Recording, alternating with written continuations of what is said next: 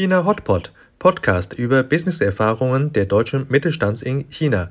Sie hören Interviews mit Unternehmern, Manager und China-Experten und gewinnen dadurch Managementwissen über Strategie, Vertrieb und Marketing, Team- und Organisationsentwicklung und viel mehr für Ihren eigenen Erfolg im Markt China. Mein Name ist Xiaolong Hu, Ihr Gastgeber.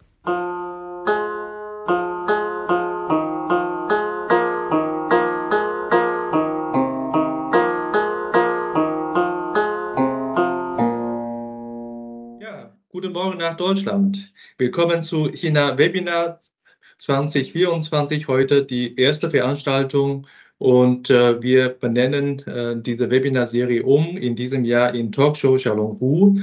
Heute reden wir über Kernkompetenzen der chinesischen Technologiefirmen äh, und äh, ich bin Ihr Moderator heute. Ich möchte zunächst unsere Experten heute Ihnen vorstellen.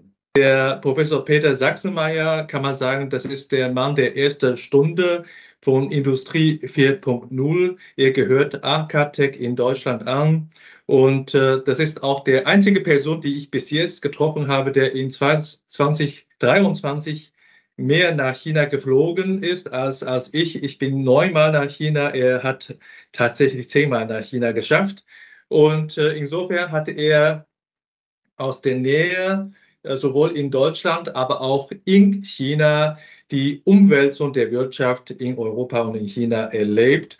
Und weil er äh, als Professor vieles äh, gesehen und erlebt hat und viel, vieles auch in den Rückspiegel schauen kann, vielleicht ist auch deswegen so, dass er deutlich schneller als wir auch nach vorne schauen kann. Und er sagt, Chinas Technologiekonzerne könnten ihre Dynamik verlieren. Das ist äh, überraschend, äh, vielleicht auch positiv für manche, für manche deutsche äh, Technologiekonzerne.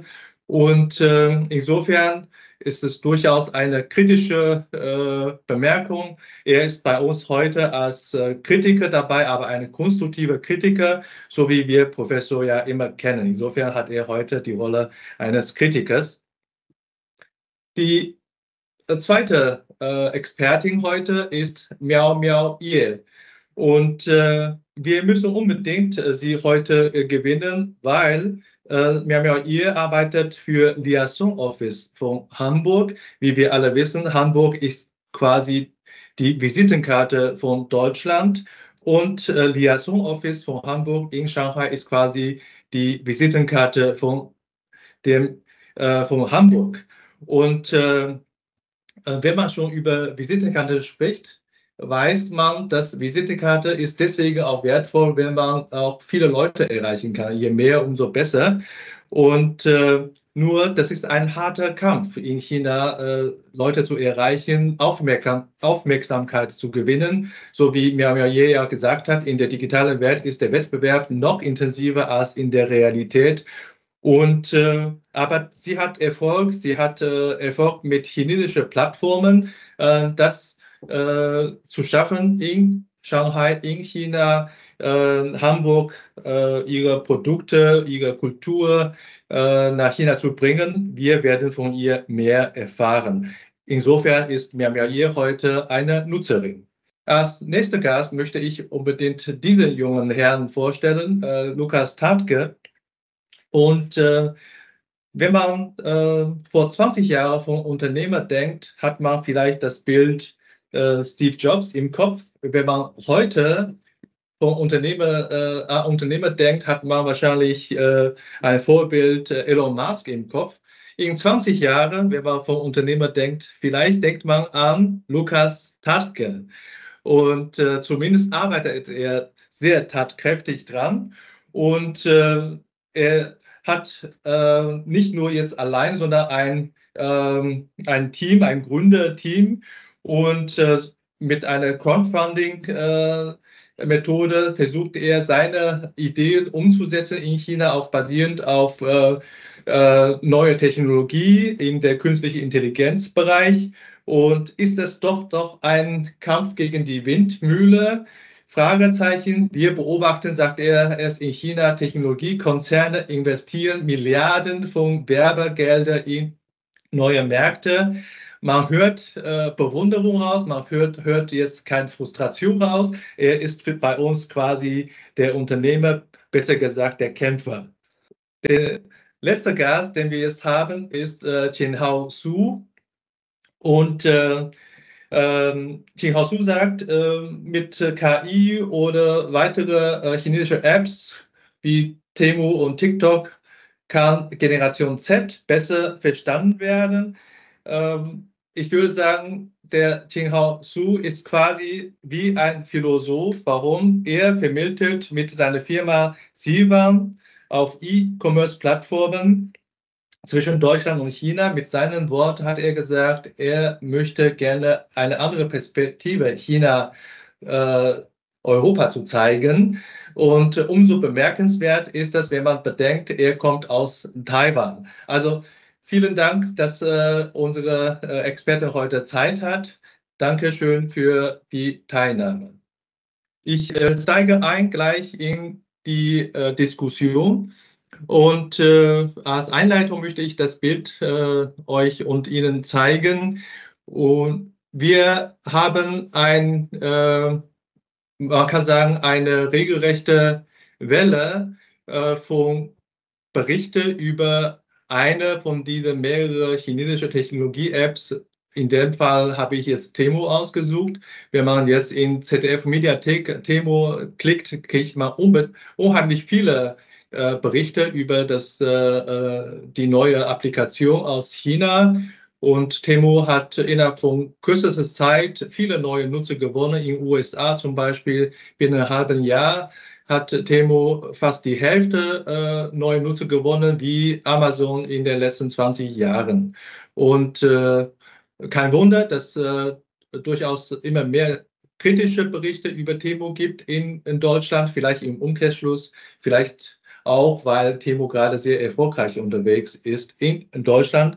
Wir wollen nicht nur äh, kritisch über Temu sprechen, über chinesische äh, äh, Konzerne, vielleicht auch möglich äh, unfaire Wettbewerbssituationen oder gar äh, andere Ge äh, Geschäftsmodelle, die in Europa nicht gewünscht ist, sondern wir wollen hier die Chance nutzen, mit unseren Experten zu diskutieren, was kann man daraus lernen für die europäischen Unternehmen, äh, kleine und mittelständische Unternehmen. Dazu haben wir unsere Experten an Bord geholt. Meine erste Frage geht an äh, Chenhao. Chenhao, ähm, du bist ja als äh, äh, E-Commerce-Unterstützer äh, äh, gerade dabei, äh, auch ein anderer Technologiekonzern aus China, Alibaba, zu helfen, in Europa Fuß zu fassen. Vielleicht kannst du uns etwas näher bringen äh, über die aktuelle Situation von Alibaba heute und die strategische Positionierung von der Sparte, wo du ja auch äh, unterwegs bist. Ja, sehr gerne. Und vor allem auch danke äh, für diese Runde, dass ich dabei sein darf. Äh, Alibaba hat sehr, bereits schon sehr erfolgreich ein paar Geschäftsbereiche in Europa aufgebaut. Insbesondere in der D A C H-Region ist natürlich sehr bekannt, dass ähm, äh, Alipay äh, zwanzig achtzehn neunzehn schon äh, ähm, hier verfügbar ist. Ähm, das ist eines der größten äh, Zahlungsanbindungen, äh, Zahlungstechnologie aus China, äh, vergleichbar mit Apple Pay. Ähm, Alibaba hat auch äh, ein Team hier, die auf Retail, äh, auf Hersteller und Markenprodukte zugehen, und ähm, das wäre eben im Tmall-Bereich, also im B zwei C-Bereich. Womit jetzt Alibaba sich äh, zu kämpfen hat, ist äh, ihre B zwei B-Plattform äh, auf die vordersten Front zu bringen, weil davon kennen noch zu wenige Hersteller aus Deutschland, Österreich und der Schweiz. Man hat jetzt noch im Mindset ähm, den Eindruck, dass man von Alibaba nur einkauft, und zwar günstig äh, aus China oder Produkte aus China herstellen lässt. Aber man vergisst, dass äh, Alibaba Punkt com an sich ein Marktplatz ist, wo man als Hersteller auch Produzenten dort äh, sich listen lassen kann und dort aus ähm, eben auch in die Welt äh, vernetzen kann und auch exportieren kann. Uh, zum Schluss ähm, ist Alibaba natürlich auch hier mit Alibaba Cloud ähm, äh, vertreten. Da gibt es auch äh, Serverzentren in Deutschland und äh, europaweit. wo sie natürlich auch äh, den entsprechend äh, G D P R-konform sind und I S O-zertifiziert sind. Ja, ähm, dazu spontan nochmal eine, eine Frage an dich, äh, äh, Chenhao. Ähm, wenn wir jetzt äh, Temu und Alibaba nehmen, beide sind ja Online-Plattformen und äh, meistens äh, sind die Warenströme so aus China, also produziert in China, exportiert nach Europa. Äh, welche Unterschiede siehst du da in dieser äh, beiden Plattformen? Ja, also der wesentliche Unterschied bei Temu ist das Geschäftsmodell, ja, und vor allem die Art und Weise, wie sie an äh, ihre Zielgruppe herantreten. Also äh, Temu ist in erster Linie äh, nicht nur eine einfache E-Commerce-Plattform, äh, es ist auch eine Social E-Commerce-Plattform, sprich äh, die Temu äh, kommt ja vom Pinduoduo. Pinduoduo ist eine Plattform in China, wo sie sehr stark auf Group Buying, also im Gruppeneinkauf, äh, spezialisiert haben. Und Temu ist so etwas wie ähm, eine Plattform mit Gamification, mit Spiele, mit äh, sehr niedrigen Preisen äh, ausgestattet und vor allem für die jüngere Zielgruppe gedacht. Und das ist deshalb so populär, weil man den Zwischenhändler eliminiert hat. Ja, also die Hersteller aus China verkaufen es direkt an die Endkunden in Europa.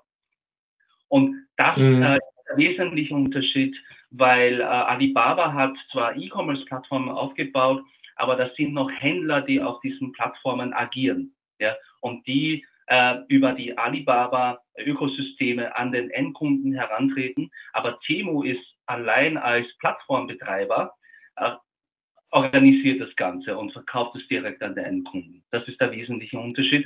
Man spricht jetzt auch hier vom Factory to Customer oder einfach von äh, Manufacturer to Customer. Verstehe. Das heißt, äh, äh, von der Warenströme gibt es keine Unterschiede, aber eher die Betreiber. Das eine ist äh, mehr die, die Fabriken selber äh, bei Temu und das andere ist dann äh, die Händler, die vielleicht schon länger auf Alibaba äh, tätig sind, äh, jetzt äh, mehr direkt in Europa äh, sozusagen selber in europäischer Plattform da vertreten sind. Verstehe. Hat das auch irgendwie mit der Trend zu tun, weil China hat äh, deutliche äh, Überkapazität aktuell und äh, weltweit redet man doch über Decoupling als eine globale Trend, äh, auch geopolitische Trend, vielleicht gar nicht so ganz natürliche wirtschaftliche Trend. Äh, insofern kann man so sagen, dass die, der Druck, äh, die Überkapazität in Europa zu verkaufen, wird umso größer in den in der, in der, äh, nächsten Jahren. Das stimmt auf jeden Fall. Also ja, Produktionsüberschüsse ist ein Problem in China. Äh, seit äh, ja, vielen Jahren jetzt schon. Äh, das war, deswegen hat man ja hier zum Beispiel One Belt, One Road äh, Projekte initiiert. Man hat jetzt auch ge geschaut, dass man äh, hier vermehrt die, die Produkte äh, vertreibt. Und Temu passt dann ge genau in diese Lücke hinein. Ja? Ich glaube, bei Temu, also meine persönliche Meinung, bei Temu geht es gar nicht wirklich um äh, E-Commerce-Umsätze, sondern bei Temu geht es hier um äh, günstige Ware zu vertreiben und über die K I Daten an ihre Nutzer zu gewinnen und zu äh, generieren. Um natürlich jetzt äh, in meinem Slogan die jüngere ähm, sagen wir Konsumenten oder Menschen, ja, also User zu verstehen, was sie bewegt. Ja, und das ist auch natürlich auch ein wesentlicher Merkmal, dass Temu das verstanden hat, sich so wahnsinnig gut an lokale Märkte anzupassen über ihre K I-Technologien. Verstehe. Also vielen Dank. Stichwort K I, da wende ich natürlich äh, sofort an, an Lukas. Äh, ich habe vorhin in der Anmoderation nur kurz erwähnt, du äh, machst ein, äh, deinen äh, Businessplan oder beziehungsweise ein neues Geschäftsmodell basiert auf K I-Technologie. Äh, Vielleicht kannst du hier einfach die Chance nutzen, in, in kurzer Form äh, dein Geschäftsmodell äh, kurz zu erläutern, bevor wir äh, noch weitere Diskussionen fortfahren. Ja, sehr gerne. Ähm, ich denke, äh, durch äh, ChatGPT und den ganzen Hype um das Thema ähm, wissen die meisten Leute, dass das Thema K I aktuell ein, ein super heißes Thema ist. Ähm, das war schon vorher so mit äh, Machine Learning, dass schon seit je jeher diese großen Tech-Plattformen verschiedene Arten von K I genutzt haben. Ähm, jetzt durch diese ähm, neuen Large-Language-Modelle wird das, das Thema quasi noch spannender. Und ähm, dort geht es darum, vor allem, ähm, wer hat die besten Daten Und dieses spielt natürlich diesen chinesischen Plattformen auch voll in die Hände, dass ein äh, Temu, das heißt die Mutterfirma von Temu, Pinduoduo, hier in China schon eine bestehende App hat mit achthundert Millionen Usern. Das heißt, schon wahnsinnig viele Daten haben, aus denen sie lernen können.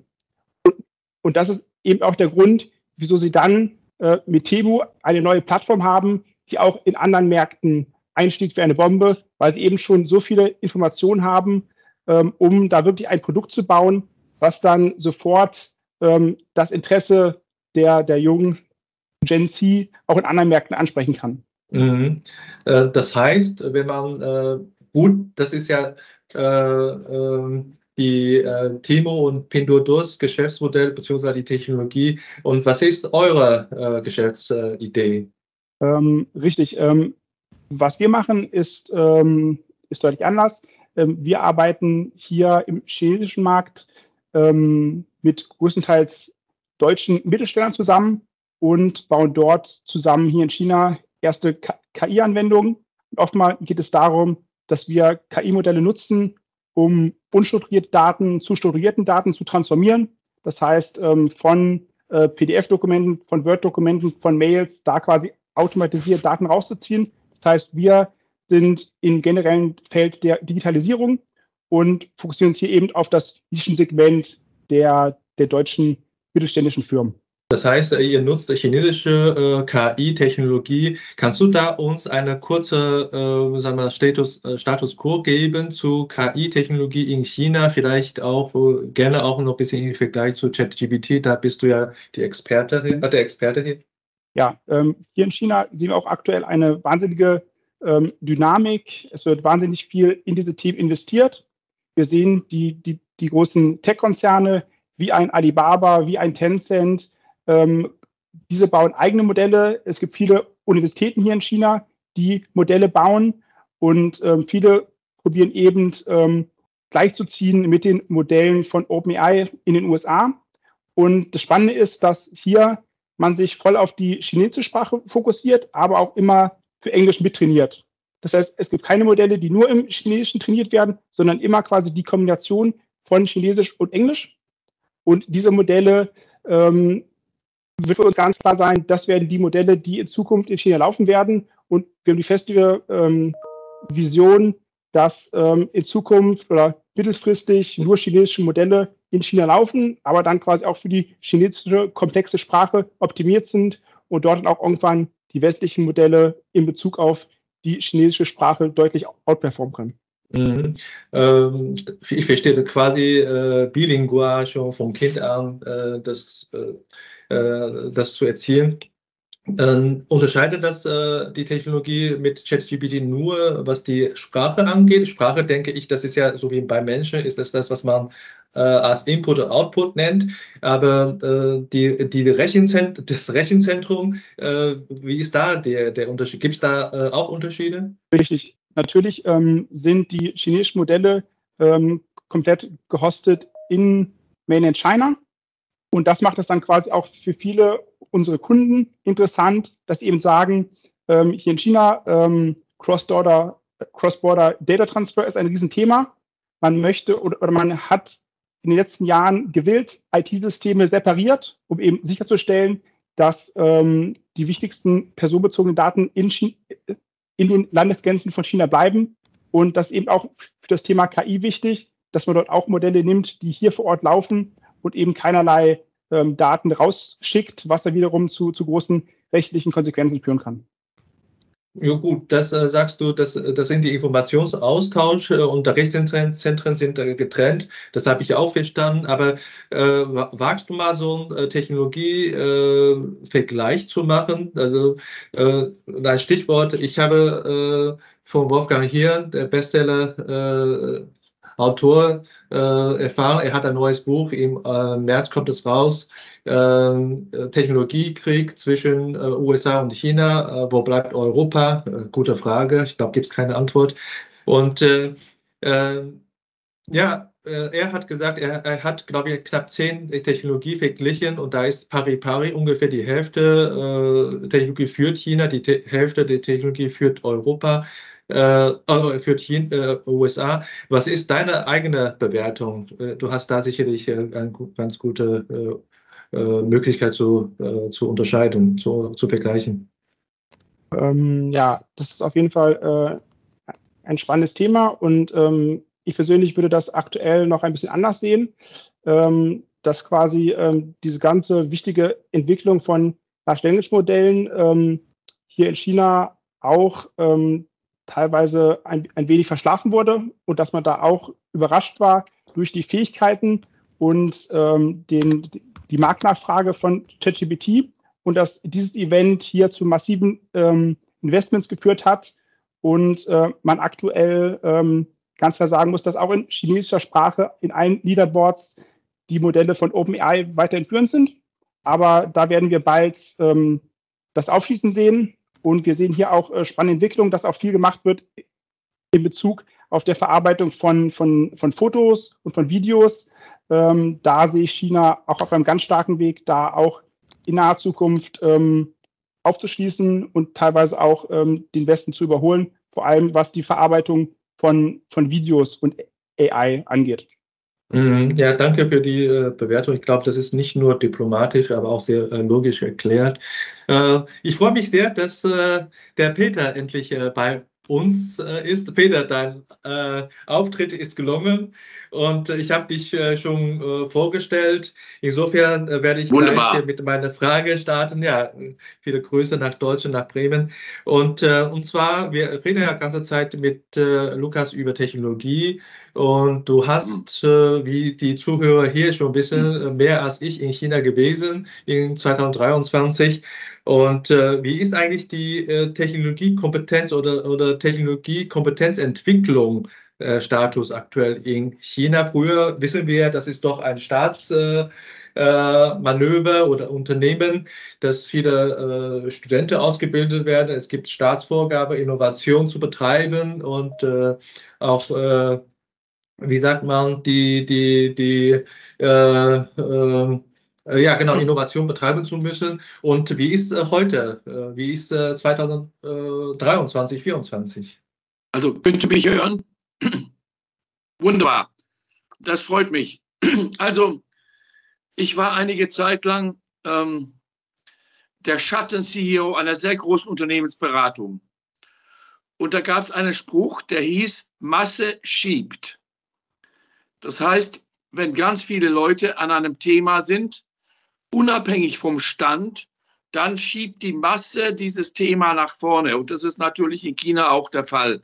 Also äh, ChatGPT hat ungeheuer angerichtet. Und jetzt, ähm, also ich freue mich, dass Lukas jetzt dabei ist. Ich habe ihm schon geschrieben, dass wir uns dringend auch unterhalten müssen. Ähm, ich denke, zunächst mal äh, ist es so, dass bei Themen nach vorne gearbeitet wird, die sowieso schon äh, Teil der Kompetenz der großen chinesischen Unternehmen sind.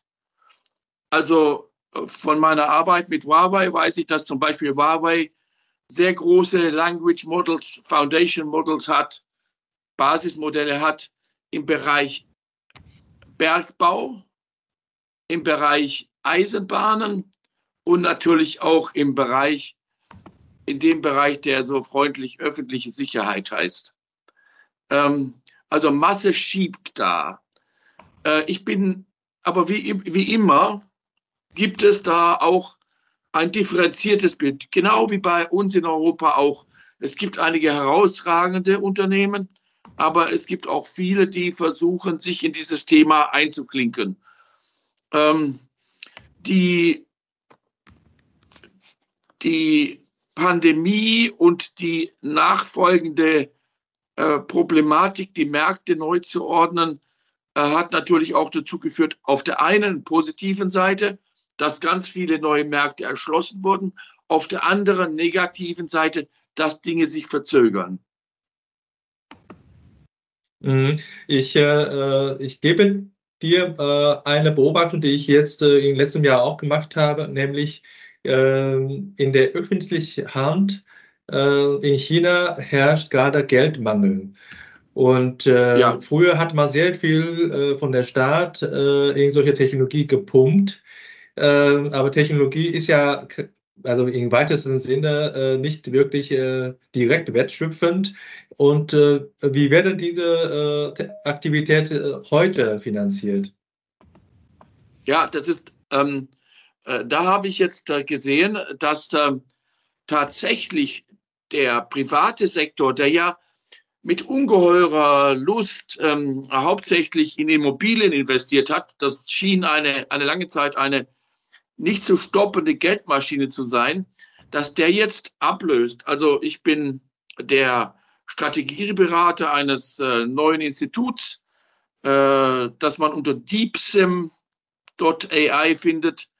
Ähm, und dort ist es so, dass der Staat nur noch eine ganz, ganz geringe Äh, äh, Einschuss an Geld geleistet hat, aber private Investoren äh, dem Forscher und Verwirklicher von Ideen, der verwirklicht auch welche, ähm, Geld gegeben haben. Also ganz neue Entwicklung, dass die Leute merken, ja, es geht nicht mehr ganz so und sie sind trotzdem bereit, etwas zu investieren.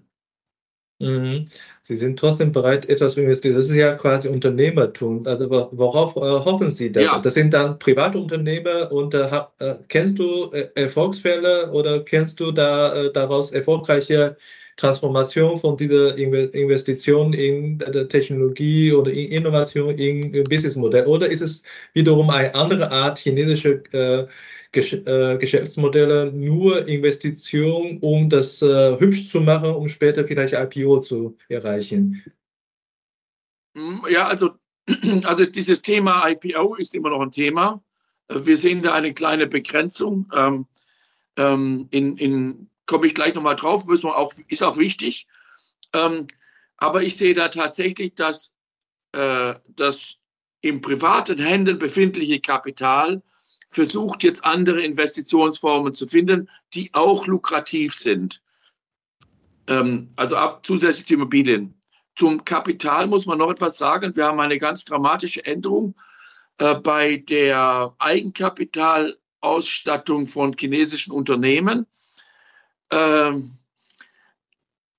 da müssen jetzt anders als früher. Früher war es so, dass man ein Eigenkapital angab. Das konnte ja auch im Fantasiebereich sein, also Milliarden. Äh, heute muss dieses Eigenkapital innerhalb von fünf Jahren eingezahlt werden. Und äh, aus meinem eigenen Hintergrund an einer Universität in Wuhan kann ich sagen, äh, wir haben als Teil der, des Kautaus zu diesem Unternehmertum in China hunderten, aber hunderten Studenten geholfen, eigene Firmen zu gründen und haben selber auch als Universität mehrere hundert eigene Firmen. Und ich bin ganz sicher, im Moment fallen überall Haare aus, weil wir in all diesen Firmen versuchen müssen, das Eigenkapital zu erlegen. Und das heißt konkret, dass wir überall in, eigen, in allen Firmen das Eigenkapital erlegen. heruntersetzen werden. Ja, ja, ja, verstehe. Ähm, ja, wir sind ja, ich, ich erinnere uns noch mal ein bisschen an unser Thema. Wir kommen über äh, Temu und, äh, und Alibaba, weil wir glauben, äh, wir sollen nicht nur daran äh, kritisieren, was äh, die chinesischen Player quasi an Vorteil haben, an Wettbewerbsvorteil, sondern nur gucken, was haben sie da an echten äh, Kompetenzen, die sie äh, mittlerweile aufgebaut haben.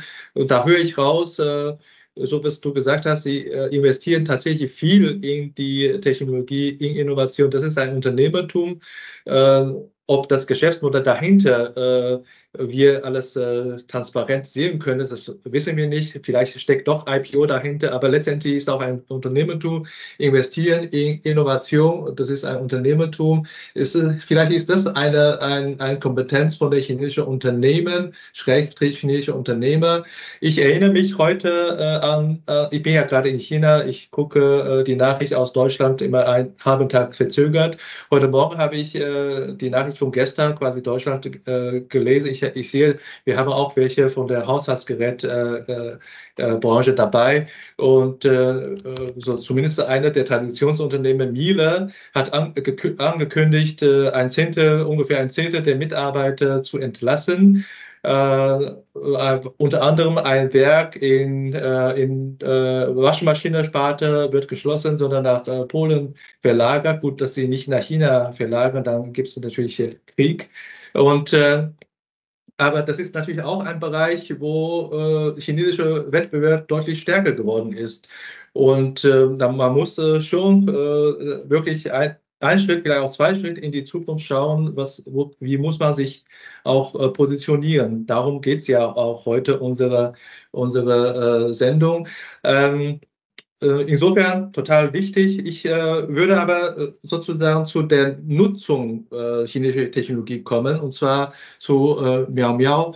Äh, äh, ich äh, würde gerne von dir verstehen wollen, dass äh, du hast ja äh, Social Media Plattformen aus China genutzt. Klar, du bist in China, du nutzt diese Plattform, um äh, erfolgreich chinesische äh, Nutzer zu erreichen.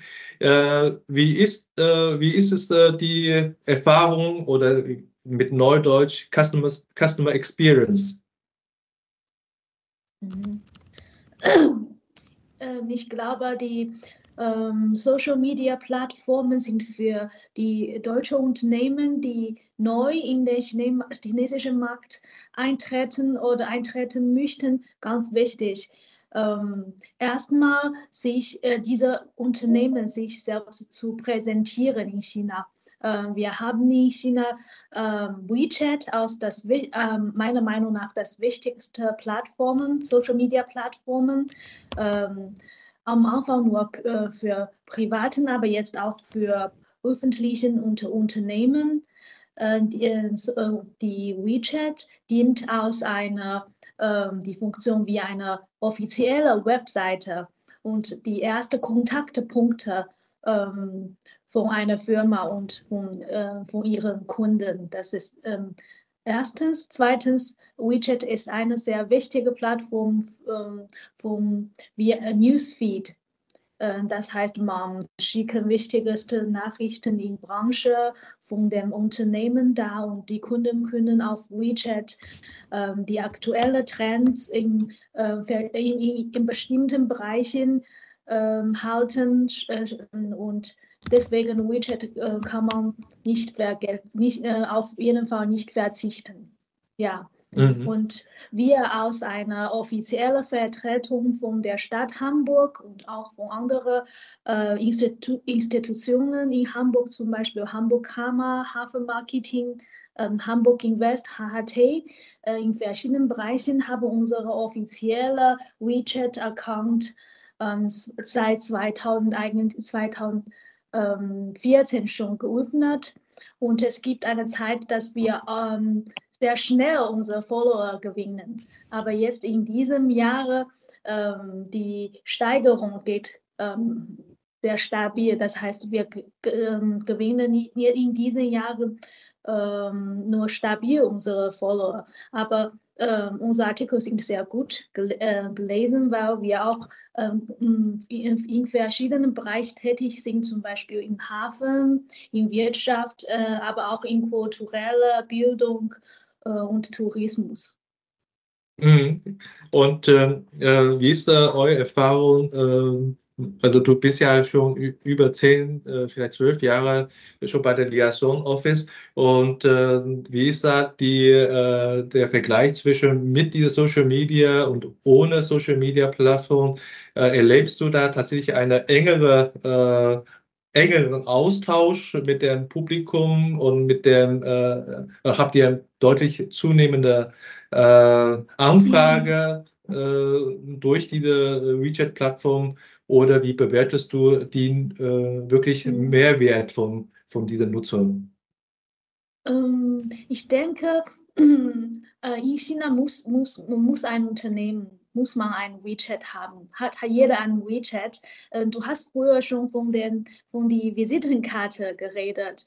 Ähm, die Q R-Code unserer Accounts ist auch wie unsere Visitenkarten. Zum Beispiel, wenn wir auf einer Messe sind oder auf einem Event sind, wir geben immer unseren Q R-Code von unserem WeChat-Account. Ähm, das ist sehr wichtig.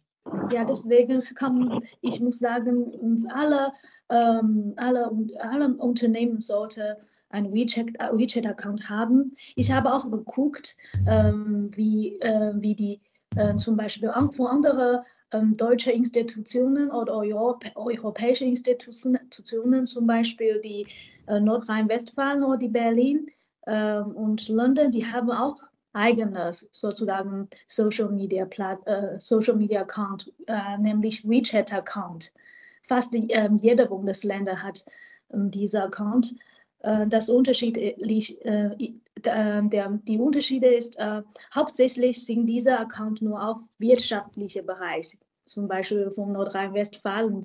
Äh, sie äh, veröffentlichen ein oder zweimal pro Woche Nachrichten im Wirtschaftsbereich, wich, äh, wichtige Projekte oder neue äh, Trends oder Technologien. Ähm, aber wir äh, sind auf verschiedenen Bereichen tätig. Aber wie gesagt, ähm, die WeChat-Account ist äh, eine Visitenkarte in China, würde ich sagen. Mhm.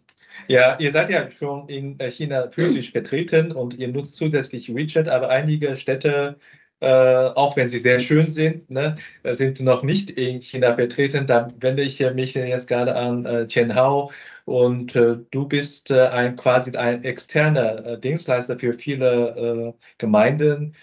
Äh, ich muss dazu sagen, du bist in Österreich und deswegen auch äh, für österreichische Städte und Gemeinden tätig.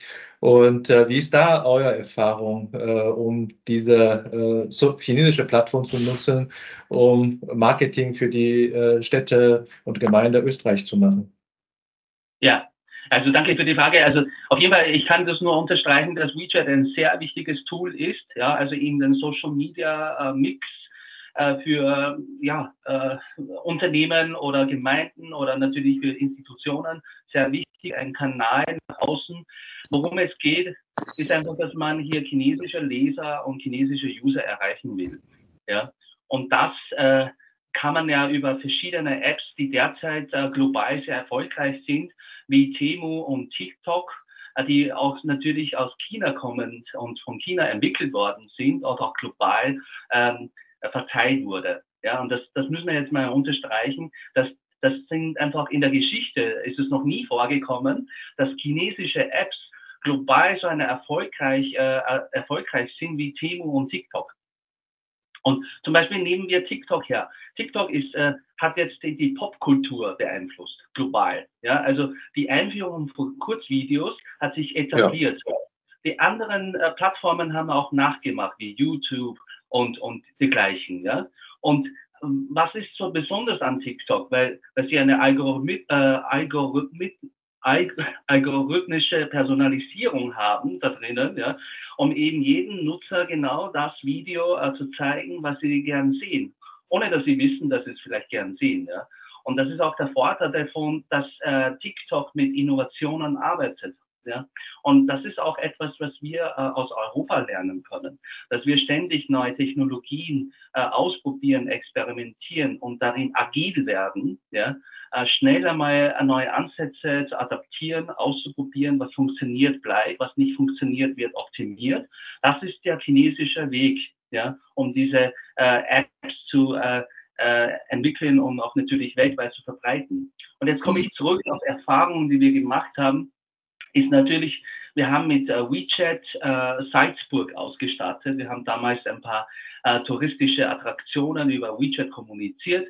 Wir haben auch gemerkt, seitdem es TikTok gibt, ähm, hat sich dieser Usability, also der Customer Journey, mehr zu, von Text zu Video oder zum Audio äh, äh, verschoben. Ja? Das heißt, die Menschen äh, sind nicht mehr so begeistert, jetzt hier, sagen wir, einen Artikel äh, jetzt von Anfang bis zu Ende durchzulesen, ja, wo man jetzt hier vielleicht äh, zehn, zwanzig Minuten für einen Artikel benötigt, sondern man ist schon so äh, verwöhnt von Kurzvideoformaten, dass man sehr schnell auf die Inhalte kommen will und, und wissen will, okay, worum geht es äh, eigentlich jetzt hier in Salzburg? Wo kann ich da in die Bergbahnen einsteigen? Wo kann ich zum Beispiel Skifahren gehen? Wo kann ich jetzt in ein Museum reinhopfen? Und das sind einfach so Themen, die man über Videos sehr schnell transportieren kann. Und das ist auch der Grund, warum es so erfolgreich ist. Ich äh, finde das super interessant, weil äh, ich äh, hacke hier rein. Es gibt ja äh, diesen Unterschied zwischen TikTok und WeChat. Also so ein bisschen ableiten kann man sagen, äh, TikTok muss man jetzt haben, das ist quasi die neue Art zu kommunizieren. Und äh, ich möchte einfach in die Runde diese eine Gedanke reinschmeißen, heißt es, es gibt nicht die chinesische Technologiefirmen. Auch da gibt es durchaus untereinander sehr starke Wettbewerber. Und manche sind äh, Wett, äh, Web Wettbewerbe unter Technologie der gleichen Generation. Manche sind äh, Wettbewerb unter äh, unterschiedliche Generationen. Wie vorhin wir auch kurz gesprochen haben, Alibaba und Temu. Vielleicht können, kommen sie ja auch aus unterschiedlichen Zeiten. Insofern ist es, äh, glaube ich, etwas zu einfach, wenn man in Deutschland sitzt, äh, Respekt oder Angst oder vielleicht äh, sich beschwert über den äh, Flut aus China, die äh, Apps aus China, sondern nur zu sagen, die chinesische Apps. So, diese, die chinesische Apps als Gruppe gibt es insofern auch nicht. Aber ich muss sagen, ich lebe ja in Deutschland, ich merke do, durchaus, dass äh, im Moment ist noch die Wahrnehmung, es gibt die chinesische Technologiekonzerne äh, und äh, man leitet auch eine durchaus Respekt daraus und kritische Bewertung daraus. Und deswegen äh, auch noch mal zu Miaomiao, ihr seid ja eine Stadtvertretung. Und gerade so ein bisschen Stadtvertretung ist ja so auch politische Vertretung, auch Wirtschaftsvertretung, äh, äh, gerade über Datenaustausch, persönliche Daten, wirtschaftliche Daten und, äh, und so weiter. Datensicherheit ist immer ein gern diskutiertes Thema, wenn das über Technologie und über chinesische Technologiekonzerne gesprochen wird.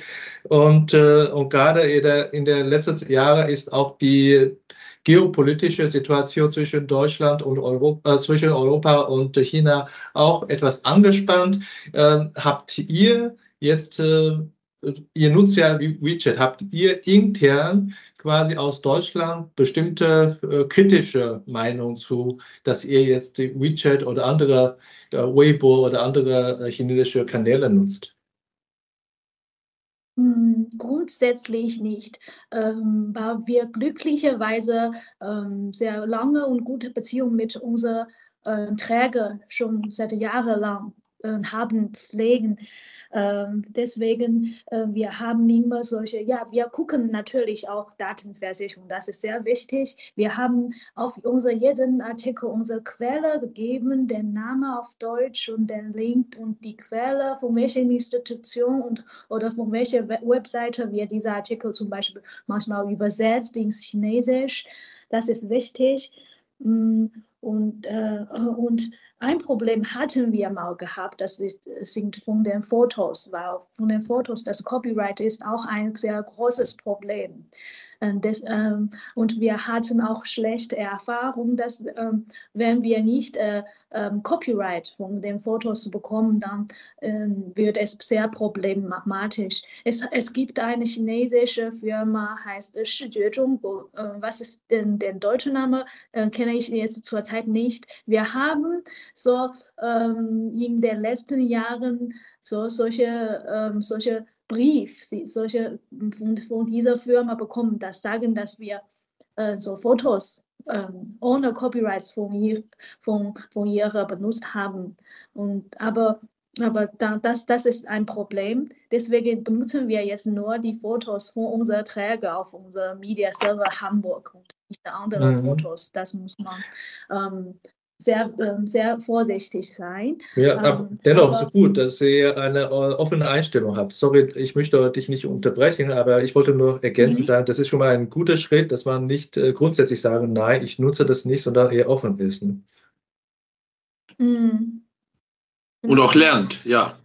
Und auch lernt, ja. Lernt wäre das äh, der nächste Schritt. Vielleicht liegt es auch daran, dass man offen ist, äh, dass es die Stadt Hamburg, äh, Tour zur Welt, dass man grundsätzlich schon hanseatisch offen ist. Lukas, du hast auch schon in der Statement gesagt, Marketinginvestition Ähm, wenn man jetzt lernen möchte, wie Peter vorhin kurz erwähnt hat, dann muss man ja auch das Geschäftsmodell besser verstehen. Vom, ich sage mal, jetzt nutze ich das selber, denn chinesische Technologieunternehmen. Und äh, ein Aspekt ist natürlich äh, Markterschließung, Marketing. Und äh, was hast du äh, beobachtet? Was, was für Art von äh, Marketinginvestitionen beobachtest du, die in Millionen, sogar zig Millionen höher gehen? Ja, das geht wohl sogar teilweise in die äh, Milliarden, die da investiert werden. Ähm, es gibt quasi Leute, die sagen, ähm, dass das Wachstum aktuell bei Meta, bei Facebook größtenteils quasi auf die Investitionen auch aus China zurückkommen, da es eben diese neuen Apps gibt, die mit wahnsinnig Marktdruck in diese neuen Märkte rein wollen. Und ähm, das, das Spannende, wieso diese, diese Plattform ähm, so viel Geld in Marketing stecken können, ist eben, weil sie so unglaublich gut sind, die Nutzer zu binden. Wenn man vergleicht, wie oft diese Apps aufgemacht werden, äh, sei es Temu, sei es TikTok, und wie oft diese dann von den Nutzern genutzt werden und diese hängen bleiben, ist das ein Vielfaches von, von anderen Apps, wie wir es aus dem Westen können. Und dem, dementsprechend ist die Turn und die Leute, die dann wieder verloren werden, signifikant ähm, kleiner als bei anderen Apps. Und dementsprechend kann man bei den sogenannten Customer Acquisition Costs viel mehr pro User investieren, weil die User, die man dann einmal bekommt, mit einer ähm, höheren Wahrscheinlichkeit äh, kleben bleiben, sei es durch Gamification, sei es durch andere Features. Und dementsprechend sieht man, dass ähm, für diese Plattform vor allem auf Instagram, auf Facebook, auf YouTube teilweise wahnsinnig ähm, viel, viel Geld ausgegeben wird. Ähm, Nur wenn man dann schaut auf die Finanzergebnisse dieser Unternehmen, sind diese trotzdem profitabel. Das heißt, es ist nicht nur so, es gibt Investoren, die schmeißen Geld rein und hoffen, dass es irgendwann funktioniert, sondern wir sehen, diese Firmen wachsen unglaublich schnell, teilweise um hundert Prozent pro Jahr, und sind trotzdem schon profitabel. Das heißt, sie machen viel richtig und ähm, fangen gerade erst an, die Nutzer auch in westlichen Märkten zu monetarisieren. Gerade bei Temu, da, da möchte ich schon noch ein bisschen reinhaken. Ist es profitabel als Gesamt-Pinduoduo-Konzern oder, oder ist es in der Markt, die Sie gerade erschließen, auch profitabel? Also so wie ich jetzt basiert auf manche kritische Reportage ge gehört, in Deutschland zum Beispiel oder in den U S A kann nicht pro profitabel sein, aber insgesamt Pinduoduo ist profitabel. Quasi man verdient in China Geld, um das wiederum zu investieren in andere Märkte. Äh, das heißt, man hat ja schon was geschafft, aber wenn man noch keine Pinduoduo im Hintergrund hat, äh, wie, wie kann man das dann wirklich auch äh, profitabel machen? Richtig, ähm, das ist vollkommen recht. Aktuell geht man davon aus, dass äh, Temu an sich noch nicht profitabel ist, aber das aktuell getragen wird von, äh, von dem China-Geschäft. Und du hattest vorhin schon gesagt, äh, es gibt nicht den einen chinesischen Tech-Konzern und nicht die eine App. Und das ist vollkommen richtig. Das heißt, man hat auch in China, besonders im E-Commerce, einen, einen gnadenlosen Wettbewerb. Ähm, es gibt Platzhölzer wie Alibaba oder auch J D Punkt com, die für viele Jahre lang den E-Commerce dominiert haben.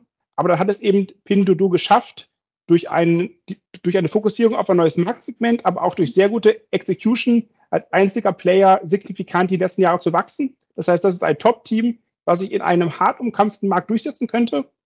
Und jetzt quasi mit den ganzen Learnings aus, aus ähm, mehreren Jahren kommen sie jetzt in den Westen. Und ähm, da ist es, glaube ich, so, man kann diese schnell wachsenden Produkte so gut wie gar nicht profitabel bauen, weil es aktuell nur darum geht, möglichst viele Nutzer zu, zu, zu generieren.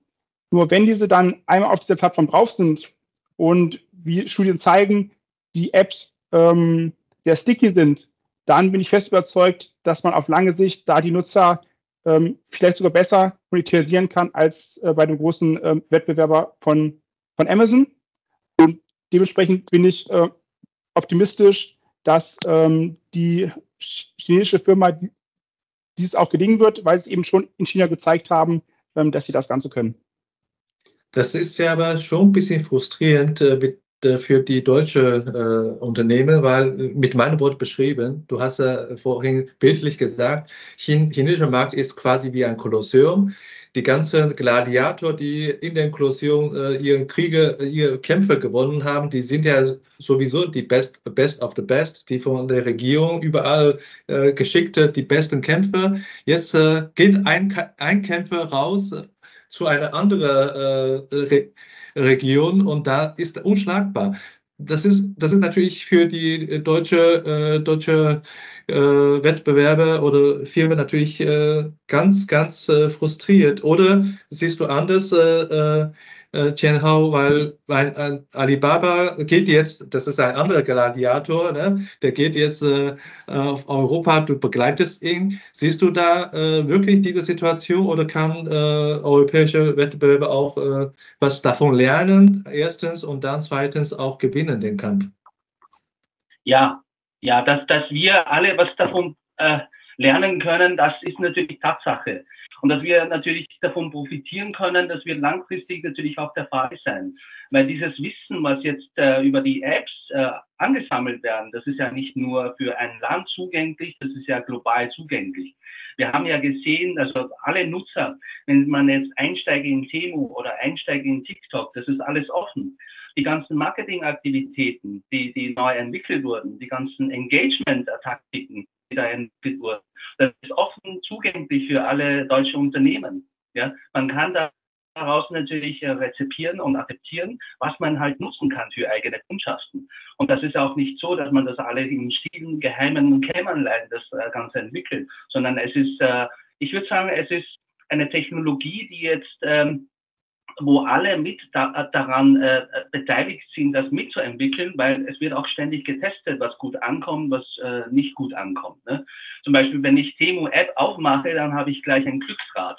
Ja, also ich hatte wirklich Glück, jetzt einmal meine persönliche Anekdote, das erste Mal, wo ich angeklickt habe, habe ich zweihundertfünfzig Euro gewonnen. Und da habe ich gedacht, wow, das ist aber genial. Ich, ich habe das nochmal getestet und den höchsten Wert gewonnen. Dann habe ich gesehen, ah, okay, man muss, das ist ein, ein Coupon aus verschiedenen Stufen. Ähm, man muss es eben äh, über zehn verschiedene Käufe erst ähm, au auflösen. Das sind dann natürlich die Kleingedruckten. Ja? Oder ich, ich bekomme ständig Push-Nachrichten auf, auf Temu.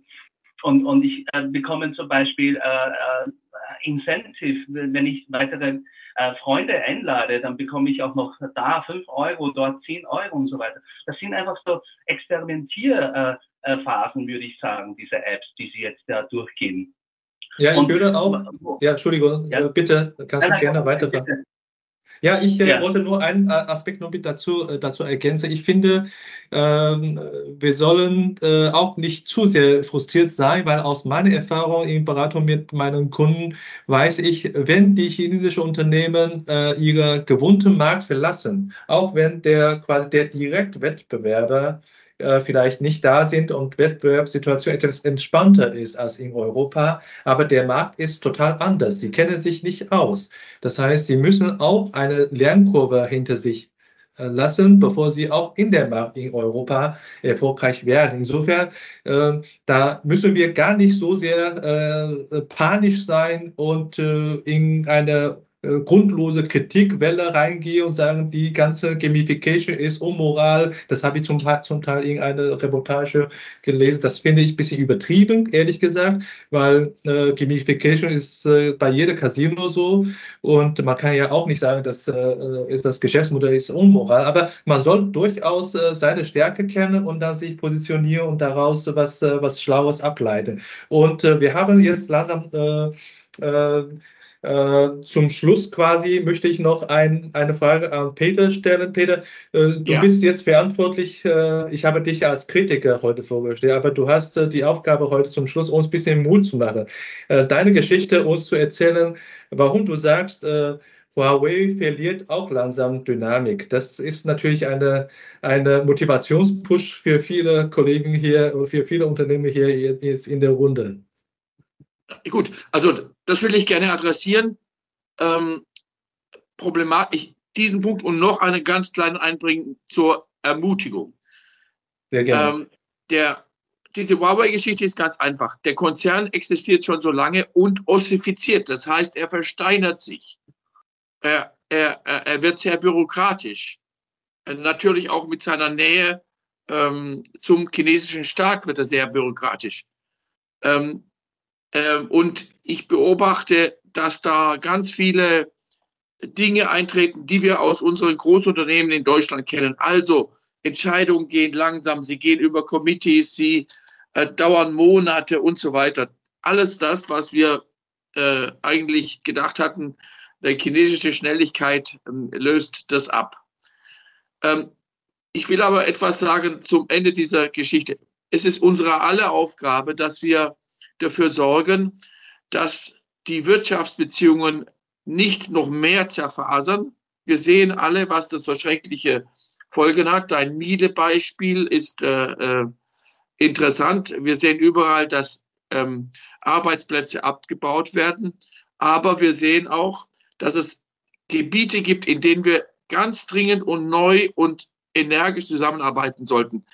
Grüne Technologien, Energie, Medizin und so weiter. Ganze Reihe. Und natürlich das große Thema, das wir heute hatten, künstliche Intelligenz, äh, generische künstliche Intelligenz, ähm, wo es viele Aufgaben gibt, die wir auch gemeinsam lösen wollen äh, und wo wir uns austauschen wollen. Dazu hin Cybersecurity. Also es gibt eine ganze Reihe von Themen, die auch wieder zu einem Aufblühen dieser Industrielandschaft führen können. Und ich denke, diese Themen müssen angesprochen werden und deutsche Firmen können in diesem Markt China, äh, da sind immer noch eine Milliarde Leute, auch wenn ähm, äh, viele Statistiken bezweifelt werden, in diesem Riesenmarkt China immer noch sehr viel gewinnen.